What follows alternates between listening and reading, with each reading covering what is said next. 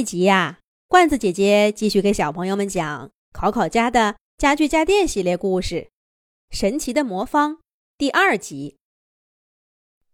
家具家电朋友们以为新来的魔方在捉弄考考一家，于是就在夜里提醒他，赶快让事情恢复正常。却没想到，魔方深深的叹了口气。你们以为我想这样吗？要是能让一切恢复正常，那我也能安生安生了。魔方的话听起来十分无奈，像是遇到了什么大麻烦似的。家具家电朋友们又是好奇又是热心的问道：“怎么了？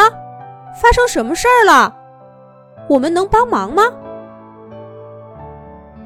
魔方回答道：“这个，哎呀，我也说不清。要不然你们自己来看看吧。去哪儿看看？”魔方连这个也没说清楚，只是说什么因为空间限制，最多只能去三个人，让家具家电朋友们来推选谁去。最后。大家选定了电视机老 K、板凳小六，再加上小猫咪咪。魔方让他们三个过来，一块把手放在自己的身上，红色方块最多的那面，还特意强调了要同时放上去。可是电视机老 K 一走神儿，摸到了蓝色方块最多的那面，他想换到红色那面儿。也来不及了。家具家电朋友们只看到魔方轰的一下跳了起来，老 K、小六和米莉就都不见了。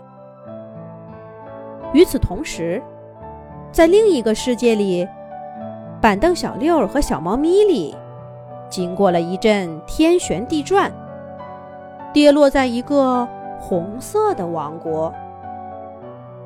这里的天是红的，地是红的，树是红的，房子也是红的。这里的一切都仿佛笼罩在夏天五六点钟的晚霞当中。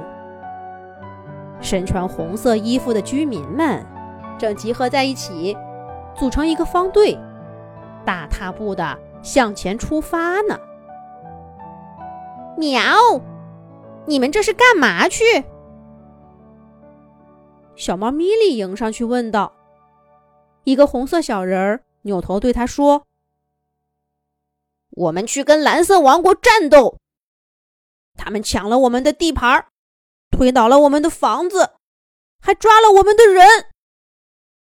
打倒蓝色王国，红色王国必胜！’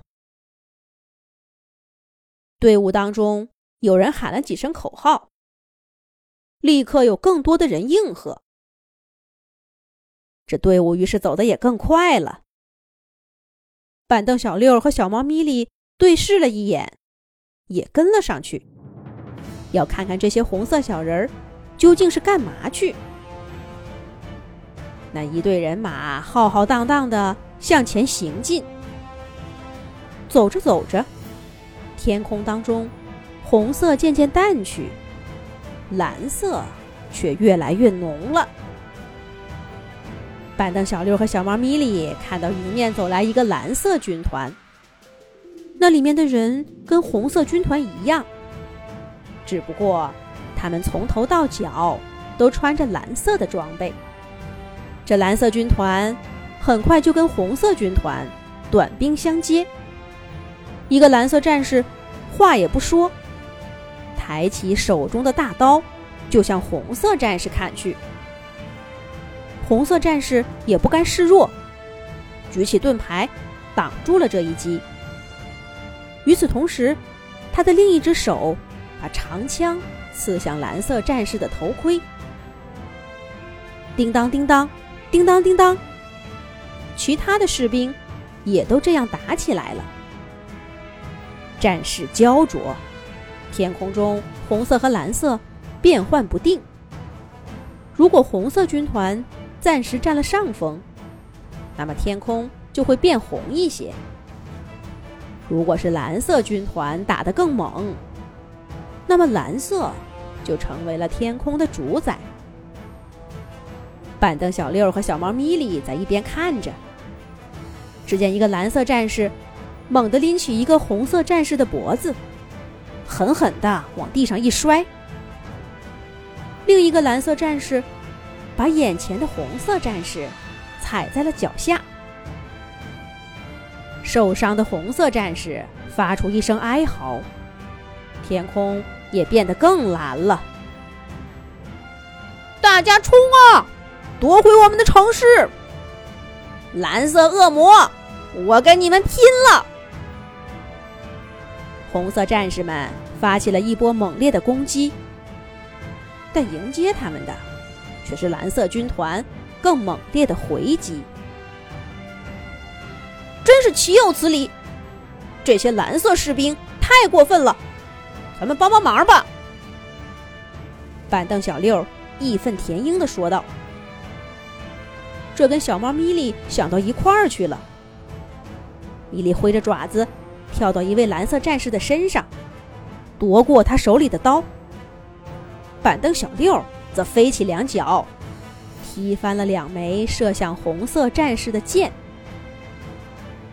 说也奇怪，这些不可一世的蓝色战士，在米莉和小六面前变得不堪一击，没过多久就落荒而逃了。沦陷的城市重新回到红色军团的手中，天空。又变成了耀眼的红色。红色战士把小六和米莉举起来，称他们是大英雄。这个时候，另外的一个红色小队来到他们身边，表示有事相商。是什么事儿呢？咱们下一集讲。